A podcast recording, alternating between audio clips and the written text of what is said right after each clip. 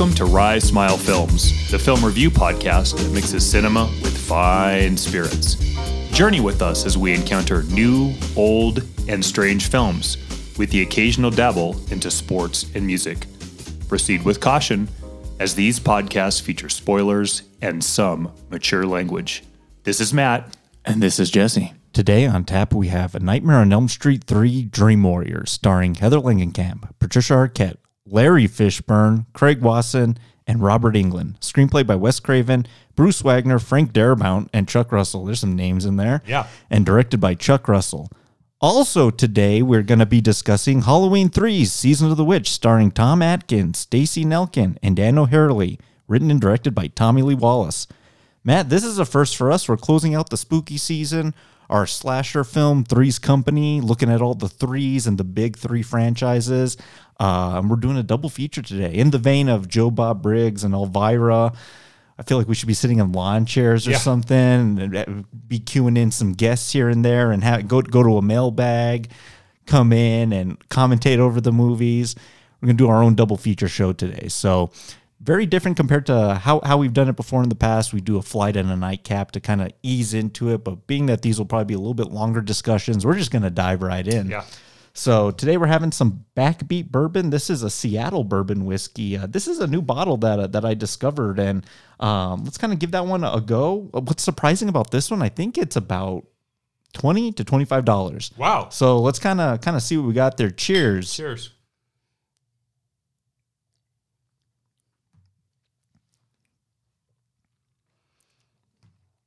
It's a mash bill, seventy five percent corn, twenty one percent rye, and four percent barley.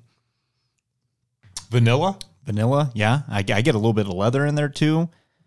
And then smell wise, this one made me reminded me of barbecue. Yeah. And then there was another one that I had recently. I was just like, oh man, that would pair well with like a barbecue sauce or something mm-hmm. like that. But Matt, I'm so excited to, to do this. Let's dive right in. Film one, first up Nightmare on Elm Street Part 3 Dream Warriors.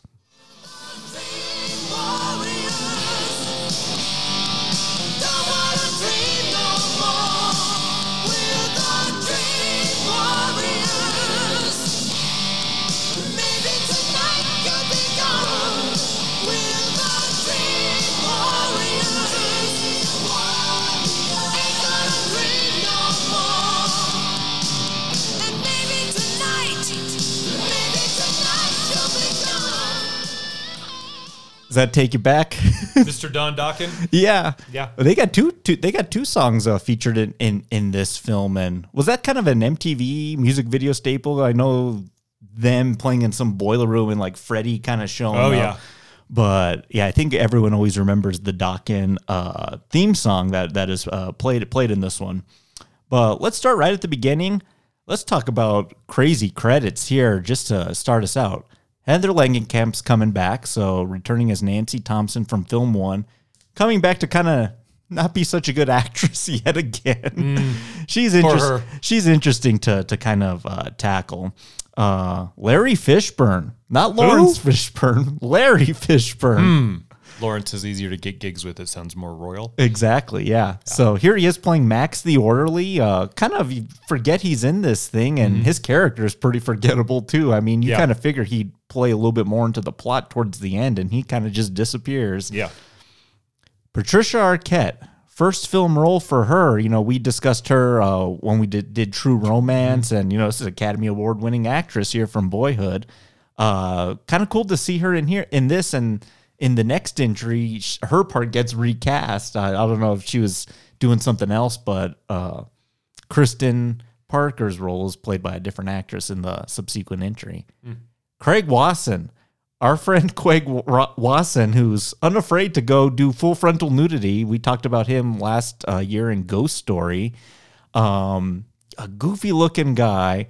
And we got to complete the Craig Wasson trifecta here eventually and do body double one of these days. Should have talked about it. I think that's certainly on the agenda. Yeah. Craig Wasson in full frontal. Uh, let's see here. We got Dick Cavett. We got Zsa Zsa Gabor. Uh, but let's talk about that screenplay. John Saxon. Yo, John Saxon, yeah, coming back. Uh, hard drinking. John Saxon. Yeah. Uh, I'd love to know what happened in between parts one and three and where their relationship went. Robert Englund coming back, of course. But let's talk about that screenplay. We got Craven coming back. He completely ignored part two and didn't want to get into the franchise cash grab of it all.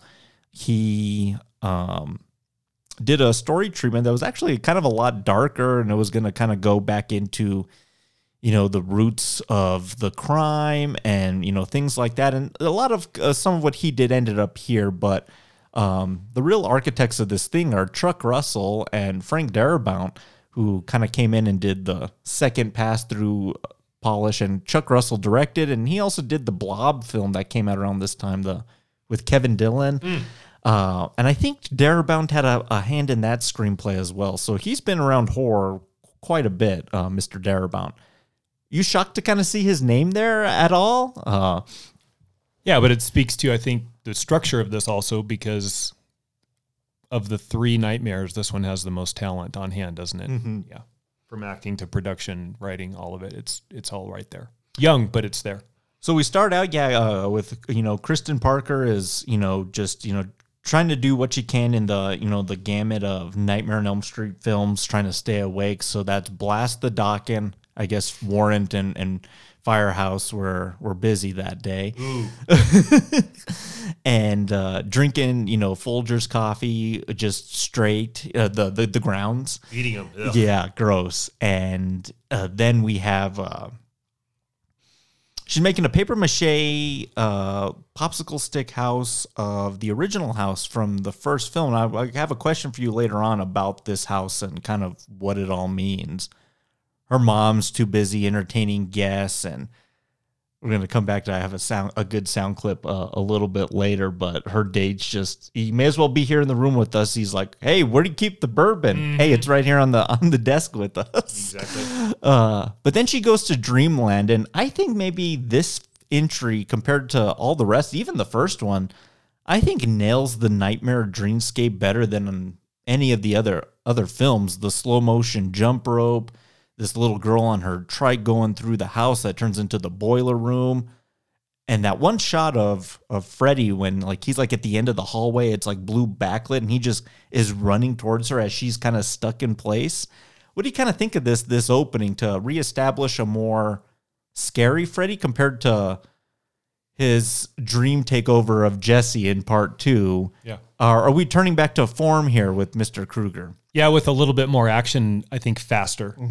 Um, yeah, number two, we talked about that, and th- although there are some moments, the pool sequence is pretty crazy. Uh, this this house, I think, sets up the tone that they're going to play with the rest of the film, and that's why Freddy is who Freddy is.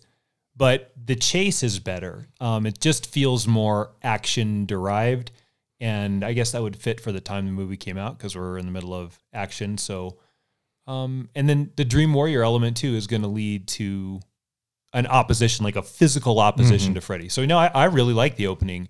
Uh, the doll or the girl that she's carrying, It, it is a doll. She's so Yeah. st- it's a little bit on the nose, but yeah, it- it's it's good. but yeah, that intro here. This is where he takes us. Come on, we're going.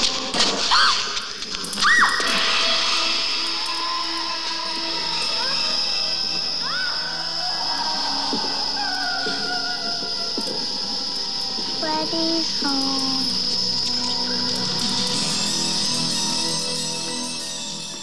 Yeah, kind of a cool little chase through that. And then when she wakes, she realizes, oh, God, a, a nightmare of this guy I've been having these dreams of. So she goes to the bathroom and Freddy turns into the faucet and forms claws and swipes at her. And it's just enough that when her mom comes in, it's her with like a razor blade and it looks like a suicide attempt. so something's wrong with Kristen, but she's not alone. So we cut to Westin Hills Psychiatric Hospital. That hospital's going to show up again in Freddy versus Jason. Um, there's some more Elm Street kids uh, staying there. And this is where we kind of get to meet the rest of the cast. You know, uh, Max, Larry Fishburne, and uh, Gordon, Craig Wasson. And he's kind of like, this is these are like his subjects. Like he's like kind of like overseeing them, their treatment, and he's a psychiatrist, right, or like a psychologist. And you know, everyone's doesn't want to sleep. Everyone's you know they're taking shifts. They're kind of watching out for each other. Kincaid's in the quiet room. Um, they're really troubled by something similar, but they just haven't said it yet. And then the person that brings that all together is uh, Nancy Thompson. So, what do you think of, you know, this group of characters? You already prefaced it a little bit. The Dream Warriors, this team element. Obviously, some of them are going to be some fodder for us to kind of get through, but how does this kind of differ compared to what we've seen before? And it's mostly just been Nancy or Jesse, uh, uh, just being terrorized. Here we got a group setting. when Freddy does you in, it's usually by yourself in the dream. So I think if you're part of a group, then you're not quite as isolated, and that prevents some of the onset of terrible, terrible odds versus because even though Freddy can be in different places at mostly the same time, if there are three of you or four of you that can be in the dream, look, it's just a more formidable force. Um, and that's one of the things that Freddy, I think, really capitalizes on with his prey is because you're asleep and, you know, mostly don't communicate when we sleep, you are pretty much at his disposal with no way out. If at least you have a team, and like you said, we're going to get to the Kristen and, and the Heather Langenkamp role on how to create that team, then your your odds are just better. Like mm-hmm. it's your odds are just better. Yeah. Yeah, so you know, Nancy's trying to do some more just research on, you know, what's going on with Kristen, what's going on with these kids. Gordon very nosy of Gordon when she dumps her purse, he like picks up her prescription and like stares at it for an uncomfortable amount of time. Like, hey, bro, mm-hmm. that's mine. Hypnocil. Mm-hmm. Hypnocil's supposed to be the the dream, uh, the fic- the fictitious dream suppressant drug in this universe. Mm-hmm. And it's going to show up again in a few a few of these other films, but her kind of research. She's still got the gray streak in her hair. I think that's a nice tie back to the the first film. But you know, Kristen has another one of these nightmares. She's back in the house. So here's where I want to ask you: Is it a bit of a miss of this film, or one of the prior films, or I want to know more about what's so important about this house that Nancy lived in with the red door. I think it was blue in that first one. The one Jesse lived in, and everything went chaotic. Obviously, Nancy's mom kept the glove uh, when they did the crime. She kept it in the basement. What do you think is important about this house and is not being discussed? Uh, or what's your best kind of get? Or what would you like to see? If what's your best pitch? Because it's not the house, it's the street.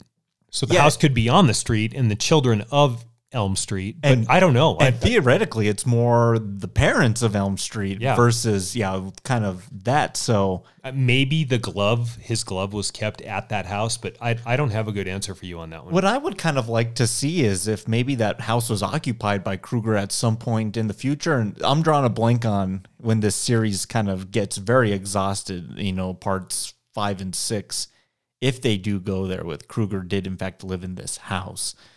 Because there's got to be some sort of tie to that. I mean, we talked a lot about that with Halloween Kills and Michael being mm-hmm. drawn towards his house and kind of what that is. Speaking of which, I read an interesting theory about that uh, just yesterday mm.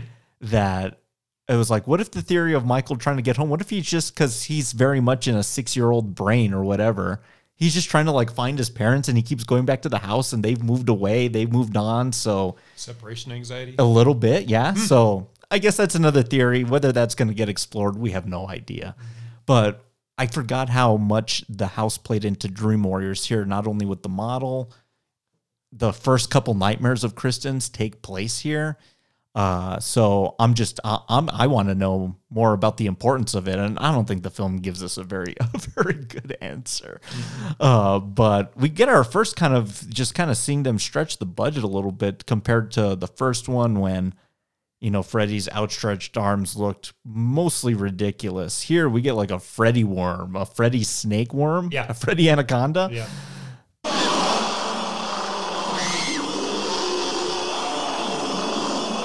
And he's all pussy and green and gross. Oh my god.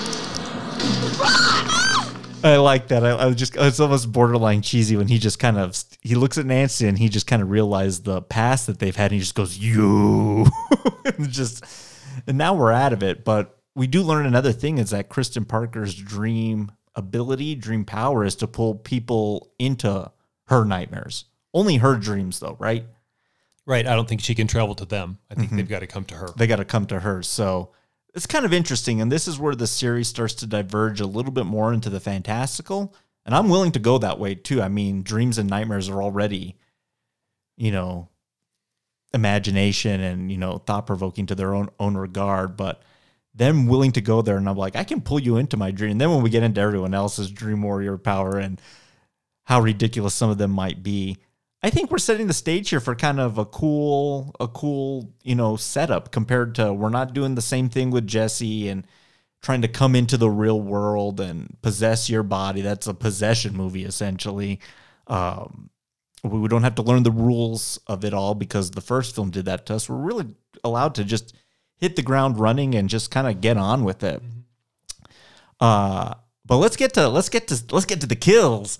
Uh, the first one that we we get here, and it's about thirty minutes into the film, kind of kind of late compared to what's the rule, Matt? Every seven pages, Yeah. every seven or eight pages, you got to have a scare or a, Yep. or a kill sequence. Um, the first one is let's see if I can do this. Uh, Philip, uh, who's we've established he's his kind of uh, go to hobby is to make puppets and little marionette dolls. And for something that could come across as totally cheesy, one of his puppets becomes like a little Freddy, looks like Puppet Master or something, and kind of leers over to him and uh, becomes large Freddy. This is when I think of one of my favorite moments of the film where uh, and his tendons, his stringy, Yeah. you know, viscerage become the puppet strings. And so when Kincaid wakes up, you know, he just sees him walking there and it looks like nothing. He just thinks he's sleepwalking because he's the notorious sleepwalker. But when they cut back to it and his like foot's all mm. filleted and his hands and he's just kind of walking like I've never been able to for forget that image. And I think I mentioned this maybe when we did part one or part two, but they re-released Nightmare on Elm Street in the theaters back when I was in high school, and I it was like 20th anniversary, Uh, some anniversary. So they played the first film, and then after the credits, they did a montage of all of Freddy's kills and all the rest of the films, which I hadn't seen any of the sequels up to that time.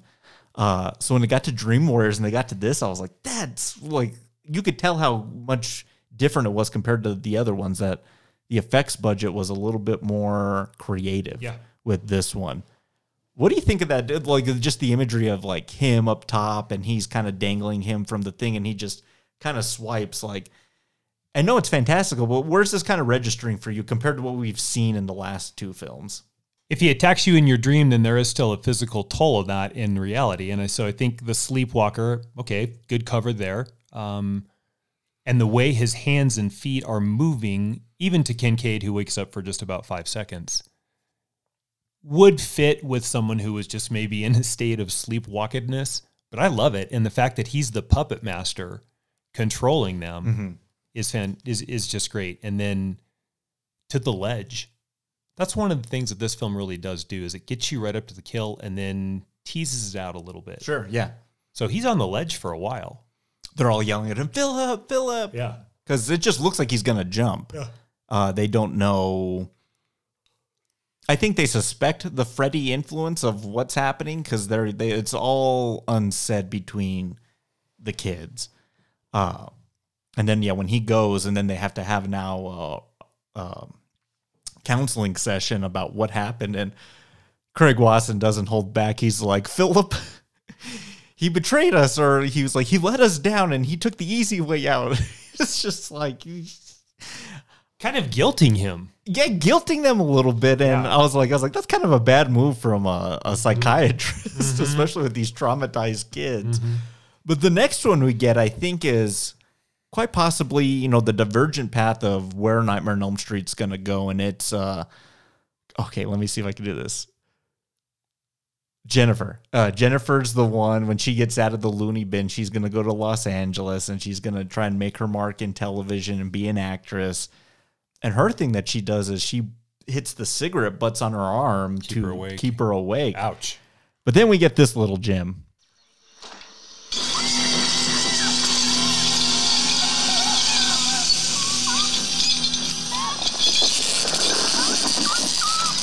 This is it, Jennifer.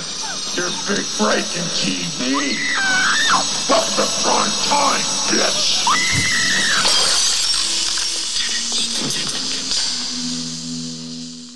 Again dipping our toes into the super fantastical but that line is the only time robert englund ever improvised a line of dialogue from freddy not before or since. And i think that's just evocative of where they decided to take the franchise going going forward. Here i think it's great. I think you know that the arms his head with the antennas is just so stupid Yeah. but it works. Uh, and then you know, welcome to prime time and then just shoves into the thing. You know you're dealing with a d- little bit of a different freddy. Uh, go ahead. Quippy one liner Mm-hmm. and it works. They're having a little bit more fun with the character um insofar as i'm not really sure what the hell they were trying to do in number two. But number one just this kind of quiet terrifying agent. This is a much more vocal freddy and he has quite a bit of dialogue in it I think he's still a little scary in this one too. Um, I think you know this is where everyone thinks part three is where he goes into full joke territory. It's not until the next ones where everything becomes one liner bon appetit, bitch, or like yeah press this, bitch.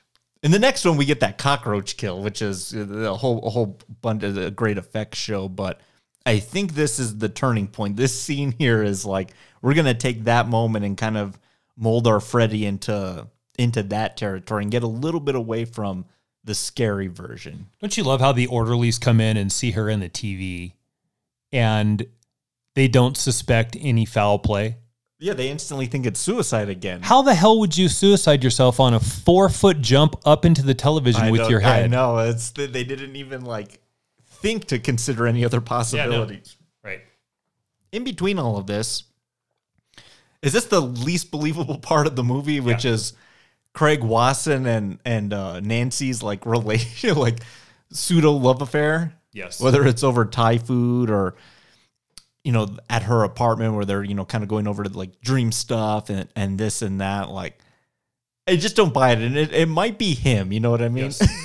it, it might, yeah. Craig Wasson's a tough, tough sell. I agree with you. And that was Ghost Story, and it's also Body Double, especially with you know the Melanie Griffith piece that he's obs- obsessed with. I don't know how that guy like they he constantly got cast as like this guy that like Lothario. women have to obsess Yeah. over. right. It doesn't play. It didn't play in Ghost Story. And we talked about some of the love sequences in that and how bad he was. Um, Heather Langenkamp and Craig Wasson. It- mm, No man, chemistry. no chance for Craig Wasson either. Uh, okay, so where is it? I think it's yeah, Jennifer's death, and you know now we're kind of getting visages of what's going on here. And Nancy's told them repeatedly, "You're the last of the Elm Street kids," which whatever that means. Their kids were super young when Freddy committed the crimes. This is why I need, and I know we're not doing Flight and Nightcap this week, uh, but when we did with Friday, like where do you want to see this story go from here? I'll tell you where I want to see it go, and it's never gone there before, other than in like a scene here or there. I want the Krueger like origin tale, and I want a definitive answer on: Did he kill kids? Did he not kill the kids? Was he wrongfully accused? Did they kill an innocent man? The remake tries to go into that he like was molesting the kids too, and like that was kind of like let's not even go there. Yeah. But I really want the origin telling what the parents did and like kind of how he's able to come back. Did he make some sort of deal with like some sort of voodoo demon or something? It's that's the gray area of this franchise that never quite clicks for me is is him and his ability to be around other than it's the it's the parents of Elm Street that did a horrible deed and now the kids are, are paying for it. I need a little bit more in, in that in that space here. Yeah, I hear you. That's But, fair. but we do get a, a little bit more. I hope I hit the right button here when I play this. Uh, I think it's this next one. This whole facility was shut down in the 40s, wasn't it? Some sort of scandal? A young girl on the staff was accidentally locked in here over the holidays. Inmates kept her hidden for days. She was raped hundreds of times. When they found her, she was barely alive and with child. That girl was Amanda Krueger. Her child, Freddy. the bastard son of a hundred maniacs. Some say he was murdered, though no body was ever found. Okay, we're expanding the mythos a bit. So now we know. And I think they do decide to do something with Krueger's father in the last Freddy's Dead, the the last nightmare or the final final nightmare. The, and you want to talk about shit? Oh, like yeah. it's just a bad movie. But I think Alice Cooper plays his father in that film, mm-hmm. if I'm not mistaken. This is ex- exceptionally troubling and you know, leads more into the otherworldly nature of Krueger. Here you had his mom, who was like a nun nurse orderly, raped a hundred plus times by these psychopaths here, and they found her. She's barely alive, but with child. So now he's already born of bad seed and doesn't have a father figure, I would imagine, from that particular outcome. But we even learned that his conception was troubled, to say the least. the bastard son of a hundred maniacs. Uh, okay, I'm curious about you on this because this is sort of similar to Talking Heads um, with the backstory. the band? No, no, no, like like t- at the di- the dinner table sequence, not the band. And she was Burning down the house. right. Yeah, exactly. Um, is it because it's told by the nun and she's so ethereal and a bit mystical? Uh, does that help pay off just the exposition just dump of what standing, happened? just standing around here. Yeah. I think so because I've always been like, the, even the first time I saw this, I was like, that nun's shifty. You know what I mean? Because she keeps showing up in the cemetery, off to the side, so you kind of know something's up with her, and that I kind of feel like she was very ghostly apparition through the through the whole film. I think it's a cool location because they're in where it actually took place too, and. Isn't it weird? Do- Are we calling Craig Wasson the main character, the lead character of this film? Like, he's the patriarch of Westin Hills for these kids. Mm-hmm. He has this relationship with Langenkamp, which we established doesn't go or do anything for us on any type of meter. But then later in the film, he becomes the guy that's gonna like go find the bones and go put him to rest. Like, and here he's being fed the most important information that I think anyone's gotten thus far on on Mr. Krueger. yeah, Bizarre. very bizarre. It's you know what I do like about it though. I like he's the only one that can see the nun. yeah. Uh, I'm not sure why she chooses him because you would think maybe Heather, but it's a good question. That's why I don't think that she's the lead in this in this thing. Yeah. She's like a supporting character. That's strange. uh, little quick uh, side anecdote: the priest overseeing the funeral is the same priest from part one that I, I think we mentioned this how he gives Rod's eulogy of "He who lives by the sword shall die by the sword." Yeah. Well, priest made me feel real good at this funeral. That's not the one that does the eulogies at Heather's on the on the Heather set, is it? That's no, that's the guy from Beetlejuice. I know, yeah, Those are some legendary eulogies, by the way. indeed, Why'd you have to kill such a smoking babe? yeah. Uh, okay, so here's where we kind of learn we need to be reactive, proactive. We need to do something about Mr. Krueger. So we're gonna have another hypno dream therapy sequence, and this is where we're gonna learn a little bit more about our dream warriors. And once they're in the dream, I think there is a sense of, uh, what's the word I'm looking for? Uh, I want to say self doubt. No, it's uh suspension of disbelief of Okay. what they're able to do, and it's a bit of a reflection on who they are outs- outside of that. In my dreams, I can walk. My legs are strong. Hang on a second. Did he uh, get paralyzed because he tried to kill himself Yeah, he jumped off of something and and, smashed bo- himself and up. botched it? Because that's in that group therapy session that they're all having where they're going to with Nurse Ratched. Yeah. Not really, but might as well be Nurse Ratched. yeah. Talk through the issues they're having their dreams over, like some therapy session is going to work. Um, and I think Kincaid's the one that puts him on blast about it. That he, yeah, he, he, You he- put yourself in that chair. yeah. So uh, su- a botched suicide attempt. Yeah. You got to go up another floor, uh, or you got to like our. I was worried about our uh, mental patient in Halloween Kills. I was like, it's a good thing he picked a high enough floor when he decided to do his swan dive. Yeah. Goodness. Okay, let's get back to it. In my dreams, I can walk. My legs are strong. In my dreams, I am the wizard master. Lame. God. I can make these little balls fly around. Try something, Kristen. What can you do in your dreams?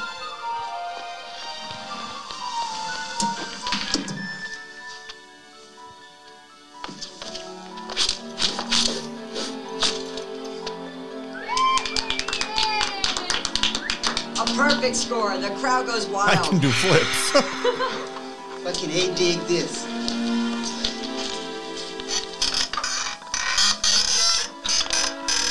Kincaid, please. That's very unnerving. Hey, check out Tara. In my dreams, I'm beautiful and bad. so when you really break it all down, their Dream Warrior powers are pretty lame. One of them has something that's usable. Kincaid, Strength. the right? muscle, yeah. It's so true. Uh, One's an acrobat. and then later Joey find his he's the mute, and his Dream Warrior is he can yell really loud. So If this was a superhero team, Okay. and we were assembling them together with these superhero powers, Yeah. and we've been pretty hard on a few superhero teams on oh, this show. we sure have, yeah. This might be the worst team ever assembled. worst team. So, but here's where I think it lends to the uniqueness of the film itself: is Dream Powers super lame, uh, and most of them bite the bullet. Uh, but what it does lend itself to is some pretty unique, I think, sequences and some some settings where these battles take place. Uh, this is the moment I've always never been able to forget. So Joey has like a hankering for one of the nurses, and then in this dream sneaks him away, kind of gives him like, "Hey, come with me."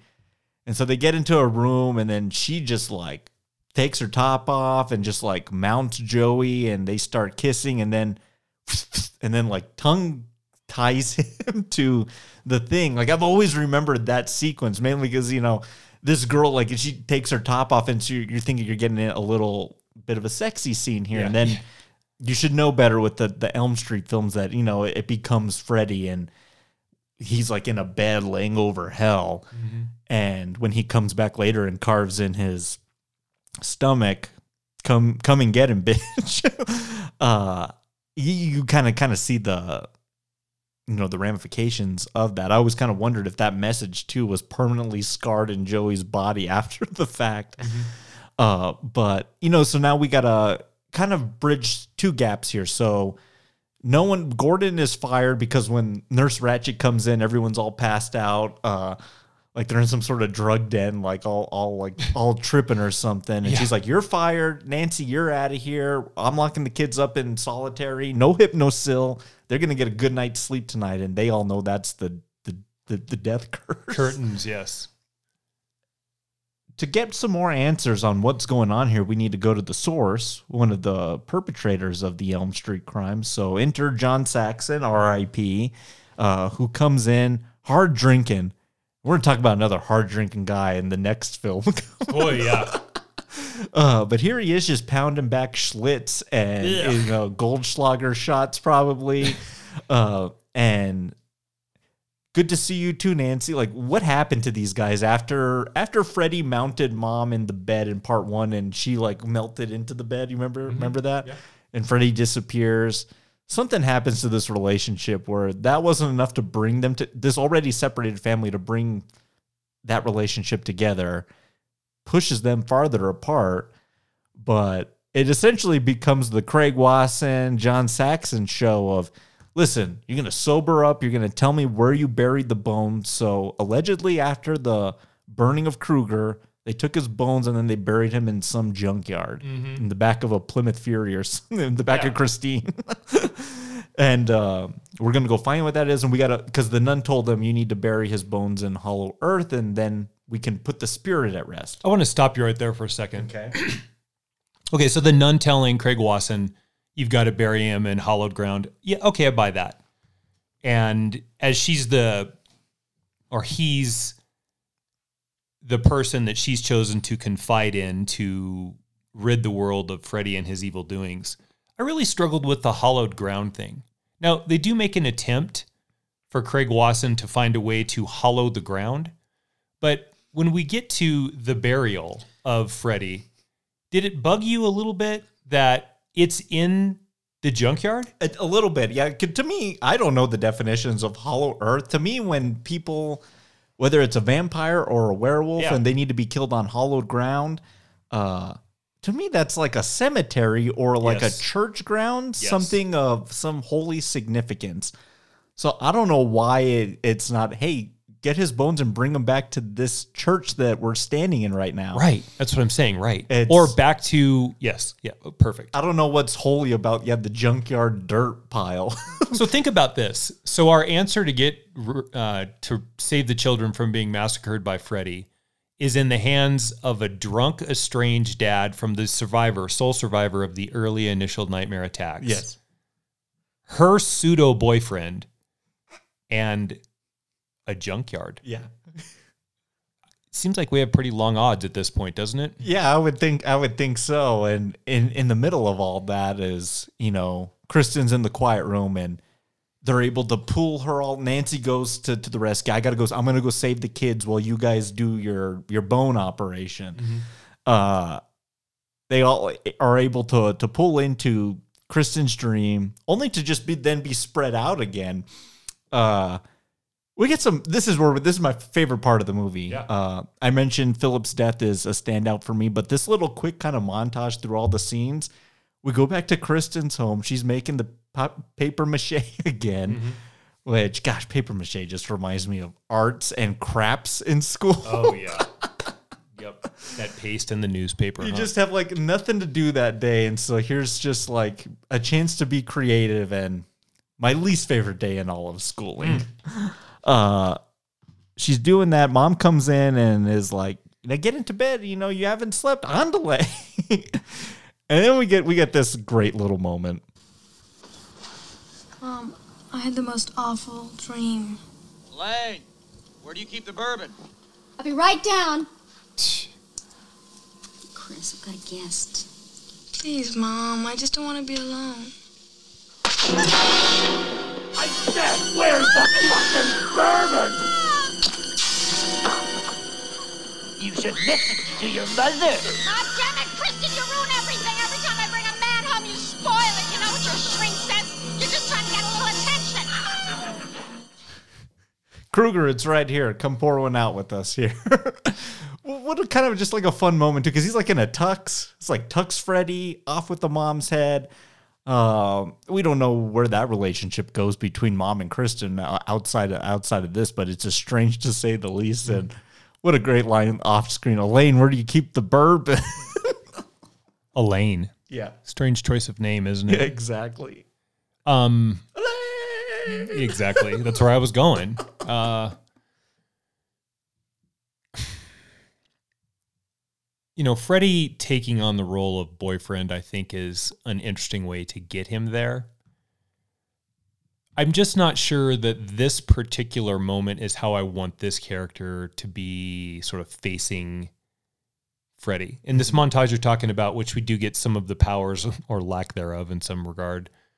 Um, I think this is a bit of a weak step. The rest of it's pretty solid, but um, unless, and I do think the relationship between Kristen and mom is strained. Mm-hmm. Mom seems kind of like a well bitch. Yes, Or just kind of really put out by her acting. I'm trying to date, and you keep having these psychotic episodes. Yeah, you're just you're unstable. You tried to kill yourself, and I just I'm just trying to bring some guy I met at an airport bar back to the house. Literally. Um, yeah, I don't- I'm not sure how I feel about this this bit. It's it's small. I included it because I thought it was cool that Freddy. I love his line. Freddy was asking for some bourbon, and this is a show all about that. So I love that. Uh, okay, so let me ask you a question. Go ahead, Excuse yeah. me. Of the, I think six remaining or five remaining Dream Warriors, okay. do we agree that Kristen is the most powerful? Well, I, I think she would have to be, being that she has the almighty power to bring them back in. Because I think, right, as much as we teased about her acrobatic acrobatic ability, it's kind of hard to say. Her power is the ability to unify them in a single setting. Yeah. Um, should she maybe be the last one? So if all of the other Oh, yeah, four, yeah, yeah, if all of the other four go down and are asleep, and then in some state of crisis, and Mm-hmm. maybe managing to fend off Freddy with whatever newly acquired Dream Warrior power they have, if something cues her, then I think, and it could even be Nancy. If something cues her, to now go down and suck all of them from their positions into her spot with Mhm. Freddy, then I think you get what this never really quite develops in the film, and that's the ensemble piece. You get three at the end, but the full ensemble piece to take down Krueger. This is this is nitpicky, and I'm, I'm just I'm just thinking it out of my head structure wise. No, I know. And um, while you were saying that, I was like, well, what's Nancy's dream power experience? That's a good point. Does she- yeah, yeah. she she just really comes in as just the- wily veteran. The, yeah, there he goes. She's the steward guiding the ship or something. Yeah. Uh, then we cut to uh, Taryn. Always like that. That's always been an interesting name for me, Taryn. Mhm. Like, uh, she comes in and her weakness or why she's here is she's a drug addict. She's a heroin junkie, and when she's in the psychiatric hospital, she's clean. But if she gets back out there, she's probably going to use again. So i like how Freddy's going to attack the weakness. He's going to attack them where they're where they're vulnerable. So they have a nice little fisticuffs. And I noticed this for the first time. I don't know if it was missed in post production, but there's at least two or three lines where it's Robert Englund's real voice uh, that doesn't have the Freddy sound like effect added to it. So when he's saying it, it's almost like he said it was they got the sound clip when he performed it. And I was like, is that intentional or did they just botch that? Did they did they miss that? But you, you can tell like it doesn't have that like, where's the bourbon? like it's not that. It's like it's how he really sounds. What do you think of when he comes up with the blue syringes and he's like, let's get high. And then into her little arm holes that are like, mouths. Feed me, Seymour. Feed me. Yeah. Feed me heroin. Bl- feed me blue hair, blue meth. Mm-hmm. And so that goes in. Kind of another memorable image of him just kind of like, let's do this. And oh, what a rush. And she's she's done. And in her dream when she wakes up, she's gonna be all overdosed in whatever state that is. Taryn didn't get to really show off her beautiful and bad powers very much, did she? I don't know why she picked such short switchblades too. Like. I would want something a little bit longer to do battle with his knife glove. Yeah, no, but the mouths are great, and uh, him feeding them that way. that- Yeah. that's a good death. It's the blue too, the Yeah. blue liquid. It's almost like it's Drano or something. Ooh, yeah, maybe it, could- it it, is. it probably could be. Yeah. The next one uh, is um, our wizard master. God, okay. uh, he almost gets killed by the wheelchair of death, Mhm. And so then he rises as the the wizard master. Did you like escape with I this? uh, and then he's like, "I Auric, defeater of elves, cast you out." And he shoots his blue, his green lasers at, at Krueger. And this does nothing to Freddy. I mean, Freddy like walks up to him and just grabs him by the throat and stabs him like this. I don't believe in fairy tales. Lame. We we had to get him out of here. They picked such a lame power for him. They set it up too. He's playing Dungeons and Dragons with Mhm. them when they're awake earlier in the film. Yeah, man, I don't. That just sucks. That could have been cool though, right? Couldn't it have been? Yes. Especially with, you know, high fantasy in the 80s. The problem is, I think that they gave that power to the wrong guy. Mhm. The, that power should be given to Taryn. And I don't know how you get there, and I don't know about the junkie dungeon master, but I think that plays better with her. What his his what's this guy's name in the wheelchair? Do you remember? I'm going to look it up. this dude, what his power should be is the one they give to to Arquette. The ability to flip and run, and that should be his power. Because if you're in the wheelchair and your legs don't work, then having the ability to be mobile again, which he does acknowledge. In my dreams, my leg are my legs are strong, and I'm a wizard. It should just stop at my legs are strong, and then he goes through his little gymnastics bit. His name's Will. Okay, so Will. So yeah, look, it's it's a lame death for a lame power given to the wrong guy. Uh, it not in Freddy's not lame. I'm just saying. Um, No, this He thi- sucks. This ver- and it, I don't. I don't think it should. I think it, it this, this should stand out. Uh because like the 80s were the time for fantastic Dragon Slayer, Yeah. Labyrinth, Legend, Willow, Krull. Yeah, Troll. Krull. Oh, Krull. Have you, ever, have you ever seen Krull? Yeah, Krull, yeah. Yeah. Liam Neeson's in Krull. Yeah. uh there's so many different like fantastical th- this should have even the popularity of Dungeons and Dragons in that era, this should have worked and it could not be stupider. Right. Uh, then we cut to um, Kincaid, Then it's time to stop guessing and start messing. Yo, Freddy! Where you hiding at, you burnt face pussy? Hey, we should find the others first. You think you hot shit with the little milk kid, don't you? Well, let me see you come get a piece of me. Krueger, pussy! Kincaid. And he kind of doesn't. Oh, he a little bit. He gets to use his muscles. Oh, when they're rescuing Joey mm-hmm. from the bed of hell. Mm-hmm. Uh, because Nancy's got him, but he's gonna fall in. So he almost kind of pulls up both of them and is able to save the day. Kristen does some gymnastics to, kind of kick him. They save Joey. Well, all that's happening. Saxon and Wasson have located the bones.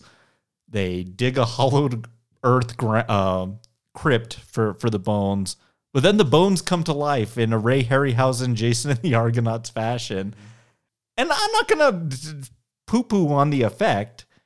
I think I think it's fine. and I think it's mm-hmm. suitable. I mean, we're, we're definitely we have a stop motion marionette puppet. Mm-hmm. We have a, a Freddy TV. We have syringes on our hands. We have Wizard Masters, Right. and We're not going to say suddenly we've gone too far. we're not going to say suddenly it's ridiculous because Right. we were already there. So I'm okay with it, and it, Sure. they have a nice, fun fisticuffs battle here in the in the mm-hmm. in- Graveyard. Mm-hmm. in, the junkyard graveyard. Get down to the junk uh, the graveyard smash and, and bury some bones. Right. Uh, but Pa Saxon is impaled by the car, out dead. Mm-hmm. Um, and so now the the fate of the day Hmm. is up to Mr. Craig Wasson. We're in good shape. Uh, he's able to. He ends up in the crypt. Yeah. and the skeleton's gonna bury him. Wakes up just in time, and meanwhile, while that's happening, we're having a final reunion confrontation with. I've always, always. Oh, I will laugh at one thing in this movie, Matt. When Dad Saxon floats down to Nancy from like Oh, hi- yeah. his soul, his heaven soul. I've gone to the other side. Oh my gosh. It's just, I had to do everything in my power not to laugh at that because it's too cheesy because he comes in so serious and like smiling. And by the way, it sucks over here. There's no Schlitz or any liquor. There's no Goldschlager over Yeah, here, Nance. What am I going to do? Yeah. When you come, bring a bottle, huh? And so they have an embrace and they think they're kind of repairing this relationship. But uh oh, you should have learned way back when this is Mr. Krueger. Stabs Nancy with the finger gloves, but Nancy's able to stab Krueger. And I don't know what this even matters in the dreamland because what matters is up top. Right. Uh, so he puts the bones in and with the holy water doushes them. And it's kind of a cool effect when like the water like hitting the body kind of like starts making holes come out of him. What about the effect of when he like lifts his shirt up and he has all the children of Elm Street are like the souls trapped in his chest? Love that. The souls that give him energy to do his nefarious deed, his dream power. Yeah, great. Uh, yeah, that's that's that's a good piece of, of imagery there. So he's in the in the ground, got his holy water. Krueger, uh, Krueger bursts into oblivion. Nancy's dead. We have one more funeral with our our same little priest there, and this is where we get the revelation that this nun that's been following uh, Wasson around and giving him all the clues. I got one last clue for you. It was me. I was Amanda, Amanda Krueger. I was Amanda Krueger. It was you. So he takes the paper mache house back to his his place and uh the lights turn on and and that's the that's the end of the film and again kind of where this goes we're gonna part four is an interesting wild adventure directed by one mr renny harlin uh, and kind of how they decide to just do away with the dream warrior concept only to then kind of do it again with their characters they're left with uh, but uh, that's the end of Nightmare on Elm Street Dream Warriors from 1987. So post slasher boom that kind of petered out in 84 when Silent Night, Deadly Night killed all momentum. We're way past the game, but this was the most profitable entry for the entire franchise up to that point. I think 4 million budget, 45 million gross. So Good. Freddy was like in peak popularity at that point. I think the Dokken song happened, especially with MTV and being able to see him in a music video now. Yeah. Had to have been um had to have been interesting. Uh let me see. Uh let me see here. Do you have a favorite Dream Warrior? I want it to be Taryn. They just miss with her. Um, I think of the characters that we're introduced to and why they are uh, screwed up. I think if you've been a drug addict on the street just trying to score some smack, that would give you a skill set that seems to be not aligned with bad and and beautiful or whatever she says. Mhm. And then kind of looks like the punk rock version of Joan Jett with tiny little knives. You know, uh, they they missed that character for me, and I think she might be the most capable to be last girl or final girl status. Okay. so she's my favorite, even though it's not done the right way. How about you? If you tell me Kincaid, I'm leaving. Uh, I don't know. I probably want to pick Taryn too. I mean, Mhm. I think it's executed very poorly, and I Mhm. think that one has the most payoff. It just goes nowhere in this story. It's like they they ran out of time. Uh, and then Kristen too. I mean, the power, the ability to pull people into your dreams is pretty cool, and the gymnastics themselves is proves themselves capable in the final battle. Yeah. I did want to read this to you. So these were the Craven's original concept for this was to actually I forgot this was to haunt the actors filming a new Nightmare on Elm Street sequel. Uh this was would later become New Nightmare, Mhm. which was Freddy invading the real world where real actors are playing their real selves. Uh, so that was kind of his first pitch for this movie, Mm. and then they came back around to it when they had exhausted all other options. Mm. This is crazy. Uh, both John Saxon and Robert Englund wrote their own scripts for a third Nightmare on Elm Street movie. That's strange. Uh, let's see here. Huh. Uh, Saxon's script was called "How the Nightmare on Elm Street All Began." Is is this a holiday uh, stop motion Yeah. animation film? Exactly. uh, which would have been a prequel story. Okay, so he's doing what I want to see. Would Freddy would ultimately turn out to be innocent, or at least set up for his murders? Um, and it was gonna uh, led to have been it was a cult doing the child murders at that time. So that's interesting. Uh, Englund's treatment was called Freddy's Funhouse, and the protagonist would have been Tina Gray's older sister. So Tina was Amanda Wyss in the first one. Uh, Tina, where she's getting thrown thrashed about the room uh, who would have been in college by the time Tina was murdered, and ends up coming back to Springwood to investigate how she died. In the script, Freddy claimed the 1428 Elm Street house, so the Nancy house, um, for his own dream world, setting up his own booby traps like Nancy did. Um, They decided to go with neither of these ideas because those sentences sound interesting, but the scripts probably suck. Yeah. Uh, so they had to go with some more kind of tried and true professionals uh, here, and I was I'm curious that Wes didn't want to direct this particular entry. Instead, he decided to do Deadly Friend at at around this time, which is that girl Kristy Swanson turns into the robot. I mean, Craven was making very questionable choices career wise at this at this time. Yeah, no kidding. Um, but uh, just have a couple questions for you, and then we'll seal this one. Uh, we'll bury it in hollowed earth with uh, Freddy's bones. Okay. What was your favorite tasting note of the Dream Warriors? Uh, it might be the opening actually. That run through the That whole house where her feet get stuck in the tar, and um, that it might be that. There's something about that shot, like I mentioned it, but him at like the far end, and Mhm. he's there, and then he's like running towards her out of focus. Like Yeah. that's really cool. Agreed. Uh, What's yours? Oh, Did they just take it? no. Let me see, because I, I have my next one for the next question. My favorite tasting note. I do like scenes that you know, you know, expand the lore. So eh, the hollowed bones bit is preposterous, but now that we know Freddy's mom's name and this horrible story that happened, I think we're adding more fuel to the fire on the mythos of Freddy Krueger. And I like that with these horror villains that they're able to, and you know, Michael and Jason, they're kind of stuck with what they can expand with those characters. Here, it's almost like they can add new things to Freddy's story because he is so otherworldly and has a personality. What's your best kill of Dream Warriors? Oh, you want me to do best kill? Yeah. Um, the marionette dive off the upper story of the hospital. That's pretty good. It's gross looking at the tendons and red. And does this movie, the blood, seem really, really wet? to Oh, you yeah. in it. Yeah. it's kind of a wet film, isn't Mhm. it? Yeah. Yeah. So that's probably, I think, the best one. That That's pretty is- creative. That is a great one. and That one's always stuck with me. For this one though, I'm actually gonna go. I'm gonna go with Taryn's death with the mouths Mm-hmm. opening of "Feed me drugs, please," and then syringe Freddy just finishes her off as her like head. It, would almost be good if like she like exploded or something. Yeah. Who's the master distiller on the Dream Warriors? Hmm. oh, maybe Robert Englund. Uh, this is the best Freddy we've seen so far. Oh, absolutely, yeah, I think he's all in on the character. So yeah, I think I'm going to give it to him. good choice.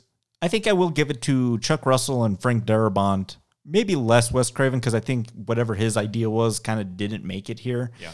Uh, but those two guys kind of really proved themselves to take a third entry in a series that is already on the ropes. Part two put us in a place where you guys get one more. And if this one isn't a hit, we're probably going to abandon, New Line's going to abandon this franchise. So I think they were able to pepper in some interesting ideas, some concept. We like team elements. Uh, where they were able to make this one stand out compared to the other ones, and it was a huge, it, like I said, it was a big hit when it came out. So I'm going to give it to to those two guys, and that partnership would team up again for the Blob. I think the next year, uh, and then we know all about Mr. Frank Darabont, made one of your favorite movies of all time, Yeah. and one of the more p- perplexing TV shows of all time, in The Walking Dead. So, what's what's he done since then? Is The Mist his last feature directed film? I have to look up, look that up. Maybe we'll look up Mr. Darabont, but it, it Might might, be. be, a, lo- a couple episodes of The Walking Dead, and and that's it. Um, so that's what I'm going to give it to. But how are you going to rate and grade Nightmare on Elm Street 3: The Dream Warriors? Rock Gut Well Call Single Barrel or Top Shelf? Uh, it's call. Yeah. Um, yeah, we talked a lot about how much I enjoyed this film, and I still liked it. It's far from perfect. Yeah. but there's there's some good stuff in there. It's the best in the series so far. It might be the best in the series total. Altogether. Yeah, uh, it's it's call. I think I'm going to go single barrel minus Wow. on this one, probably just because of how unique it is in standing next to its subsequent entries. Um, I think they lean into the humor a little bit more. It's still, like I said, I think Freddy's still kind of creepy in this one. Uh, the deaths are unique. It's nice to, nice to see some franchise stalwarts return for this. You're right; it's far from perfect, but in terms of this franchise and this series, I think this one stands out, and we get that sweet Dokken song too. So, Yeah. uh, yeah, single barrel minus, really teetering into call territory. Um, but I think there's a lot to like about this one. I think there's a reason I always kind of really come back to this one and uh, always remember the sequences in this. And what happened to Larry Fishburne, man? His twin came in and became Lawrence Fishburne. Lawrence Fishburne. it's crazy. Yeah. Well, he's not in the Matrix Resurrections. They like recast his character completely. Oh, really? He's Yeah, not. Yeah. I did not. And I don't know why or what happened, but not included. Everyone else got to come back but him. Huh. Hmm. Talk about a wild movie we might have to discuss on this podcast. Jeez. yeah, that's gonna. Yeah, we'll see where that that goes. Well, that's a capper on Nightmare on Elm Street 3, The Dream Warriors from 87. So pour up another one. We're heading right back in uh, for our review breakdown of Halloween 3, Season of the Witch. It's almost time, kids. The clock is ticking. Be in front of your TV sets for the horathon. And remember the big giveaway at 9. Don't miss it. And don't forget to wear your masks. The clock is ticking. It's almost time. Happy, happy Halloween, Halloween, Halloween, happy, happy Halloween, Silver Shamrock.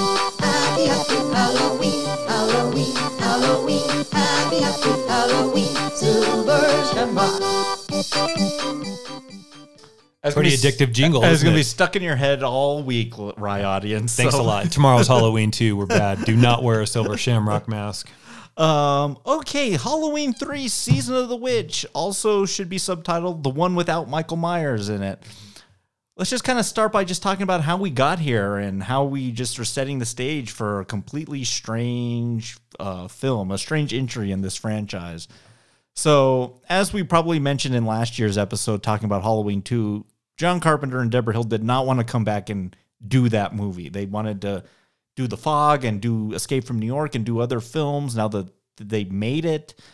But the producers, the franchisees, the people that milk uh, success are just like, no, we want Halloween too. So, okay, we'll do it.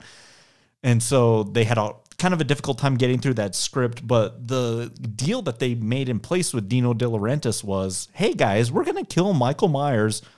Loomis is gonna eviscerate him with ether and oxygen in this hospital. He's gonna be a mass of flames coming out. That guy's dead. Uh, when we come back and we'll do another Halloween film, but we want to do something else set on on the night of Halloween, and the idea was to kind of make it more anthology based. And if it was successful, do another another one every couple of years or however long that could take it, and maybe some of those films could branch off into other sequels uh, for you. So they're like, oh, okay. So again, you know, you know, for the time, you know, Carpenter was like extraordinarily busy. I mean, so 81, he's doing Escape from New York. He's writing and pseudo directing Halloween 2, composing the music for both of those as well. In 82, or and this might be 83, I'll have to, or it might be 82. Hang on. I don't like telling you wrong years here. Yeah. Uh, this was yeah, this was 82. He's making the thing this same year. Uh, so huge heavy production year. Yeah. And he's doing the score for this one as well. So he actually they they handed it off to the guy's name is hang on, I wrote this here. His name is Nigel Kneale. He's known for uh, doing a lot of like Hammer stuff, uh, the Quatermass experiment, and he's kind of like a pseudo like mad scientist kind of science fiction guy. But he took a stab at this Halloween script, and kind of a lot of what we saw is in the film. It was masks, you know, kind of taking over. It was very Celtic in its origins, but he didn't want to make it like a horror film, so he bailed. He had he was like he was a real cantankerous old bastard. so get that guy out of here. They bring in Car- Carpenter's uh, buddy who had done production design on Halloween uh, and The Fog, Tommy Lee Wallace. Here's your chance, Here- my, my, buddy. Uh, you take a stab at the screenplay, and then uh, why don't you go ahead and direct this one? So that's who's in the chair here. So Universal probably very hesitantly this whole time is just like, gosh, I wish it was Myers, but we'll we'll we'll go with it, and maybe you can deliver us another executed example that's spooky and in the vein of the Halloween spirit. What they get is, I guess, sort of a mixed bag of all, all of that. Uh, we start out the film in the exact same way we started out Halloween one and two, which is with kind of a creation of a pumpkin of sorts. This one's done digitally. Uh, I've always really liked the. so it's just like kind of forming, and we're like, what is even happening here? And when they pull back, and it's this screen that the children are going to see on Halloween night that's going to make their heads explode with bugs. yeah, right. Yep. Uh, so okay, so we're, we're okay. We're trying to c- create some familiarity with this franchise. We pick up with um, Mr. Gamebridge. This we don't even know his name at this point. It's just this guy running for his life in the streets, and an element that I think works fairly well in the film, which is the ticking time element. i Think what is this Thursday the 23rd or mm-hmm. something? So we know we got about seven days to kind of see this story through to the end. But he's being chased by guys and talk about the Matrix. He's being chased by guys in suits. Yeah. Uh, I don't think we know yet that these guys are robots yet, robots yet. uh, but th- they do definitely have a shape like Michael Myers quality of very emotionless. They're kind of stalking him and they show up. So he ends up at some gas station. Get me out of here. Get me help. Get me to a hospital. But let's talk about our lead actor, Matt. I'll- Have we ever had a lead character like Mr. Uh, Dr. Dan Challis, uh, Mr. Tom Atkins? This guy is divorced from his wife, right? Separated? Divorced. Okay. S- wh- wh- Can you guess why? Uh, proclivity for liquor and other young women. There you go. Exactly. Uh, he comes in bringing in some janky, just Halloween masks for his kids. We already got mask, Silver Shamrock, and then those kids just like two more days till Halloween. Yeah. pretty annoying. Uh, so he's just like, oh my gosh, this family is like, let me get back. I got an emergency. I got to get to the bar. I got to get to the bar. I think he's already drunk when he shows up to the hospital, and Yeah. He's like, "This loony guy came in, and he was doing a bunch of crazy stuff. I, I swear, I never seen anything like it." So mm-hmm. they put him to bed. Challis has to go sleep one off because he's hungover, probably. Yeah. And in comes one of these android guys in in the hospital that breaks his skull through his n- nasal cavity. Mm-hmm. Ooh, what do you? Okay, man, that's uh, I've laid it out on the table. Hmm? What do you think of all of this? Our setup, where we're going, the stalkering aspect of the robots. Like, I know it's not Michael Myers, but what do you think of all of this? I love the opening. So if this is the first act and the breaking of the bridge is where we're kind of pulling the plug on the first act, good start. Uh, you might be disappointed that after 30 minutes there's no Michael Myers. That gets to the marketing and why they put Halloween on this because Yeah, I- Season of the Witch might not have had the buy-in. At what point in the movie are is, are the audiences getting up and going? This isn't Halloween. This ain't Halloween. I want my money back. I like it. I'm intrigued. There's, as we talked about on the phone, there's an invasion of the body snatchers like element to it. Yeah, this is a pod movie. Yeah. So uh, yeah, I'm I'm good so far. I think I am too. And one thing that I'm really digging so far is the music by John Carpenter and Alan Howarth.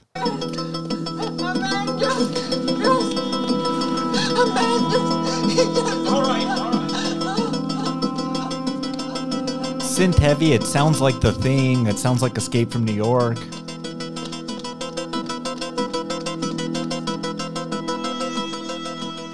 So I'm really digging on that uh, on that here as well. I'm con- I'm shocked that he even agreed to kind of do that. If he was just kind of really trying to keep his distance with this with this franchise, but he was still willing to play. I wonder if they had a little thing uh ultimatum with him. It was like, you can do the thing, but you need to do this Halloween 3 for us as well and they kind of had him in a like a vice.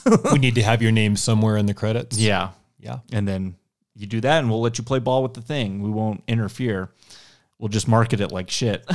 Exactly. uh, I do want to play uh, this. So th- this is kind of kind of an eerie, creepy thing. Everyone should check out the teaser trailer for for Halloween Three: Season of the Witch.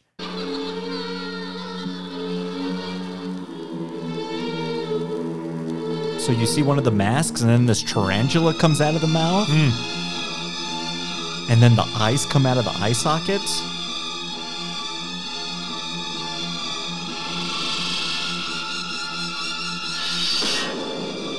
Halloween 3, Season of the Witch, the night no one comes home. kind of creepy. Mm-hmm. Halloween 1, the night he came home. Halloween 2, more of the night he came home. Halloween 3, the night no one comes home. Yikes. Kind of a good tagline for, for this thing. If they, they could only have just shown people, hey, Michael Myers ain't in this thing. This isn't really a slasher. This is more of like a sci fi horror kind of thing. Maybe we could have roped in some more people. Um, but this so we got we got dead Mr. Gamebridge there. His daughter Ellie comes to identify the body, and Challis is just like, "Hey, that's The fine piece of ass. I'm gonna roll on that. that's something else." Yep. Think she's 23, and I think Challis is like 50. maybe yeah 45, 46. Um, but they have a little rendezvous here at the bar, and it really kind of sets you know the stage for where we're gonna go. Hi, Hello. my name's Ellie Grimbridge. I know. Dan Challis. I know. One of the nurses told me I could find you here. I saw you at the funeral. Thank you. I'm sorry about your father.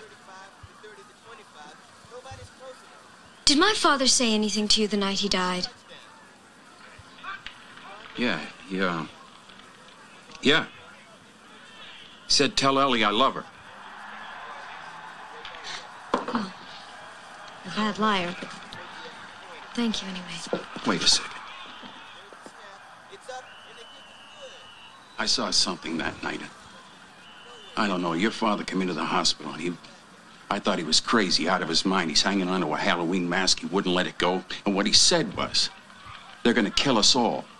And in a little while, he was dead. And I don't know what the hell is going on. So where this is going to kind of lead them is to kind of trace Dad's last known whereabouts, which is the town of Santa Mira, California. Santa Mira is the town in Invasion of the Body Snatchers, the original. So again, we're trying to draw parallels to Pod People, Invasion movies. You know, you're taking the town's name from it. Uh, Nancy Loomis, uh, from the original Halloween, Annie Brackett shows up in this as his ex-wife. Yeah. Uh, and Jamie Lee Curtis shows up as the voice uh, that announces the town curfew in Santa Mira. Oh, really? Hmm. When, when they're like, it's time to close up shop, everybody, get inside. Huh. So that's her. So even they were willing to kind of come back for uh, just a little moderate little scene here and there.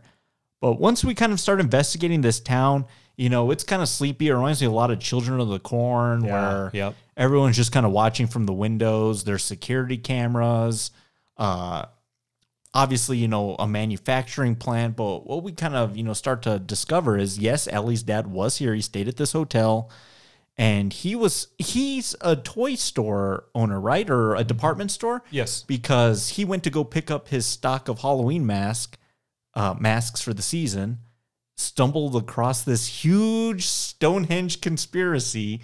And that's why they chased him and, and offed him the android force or, or whatever. Yeah. So when, when they're here, you know, the, this is all being run by Conal, Conal Cochran, Dan O'Herlihy. Last time we talked about him was Robocop Yep. as the old man, kind of playing the same character, to be completely honest with you.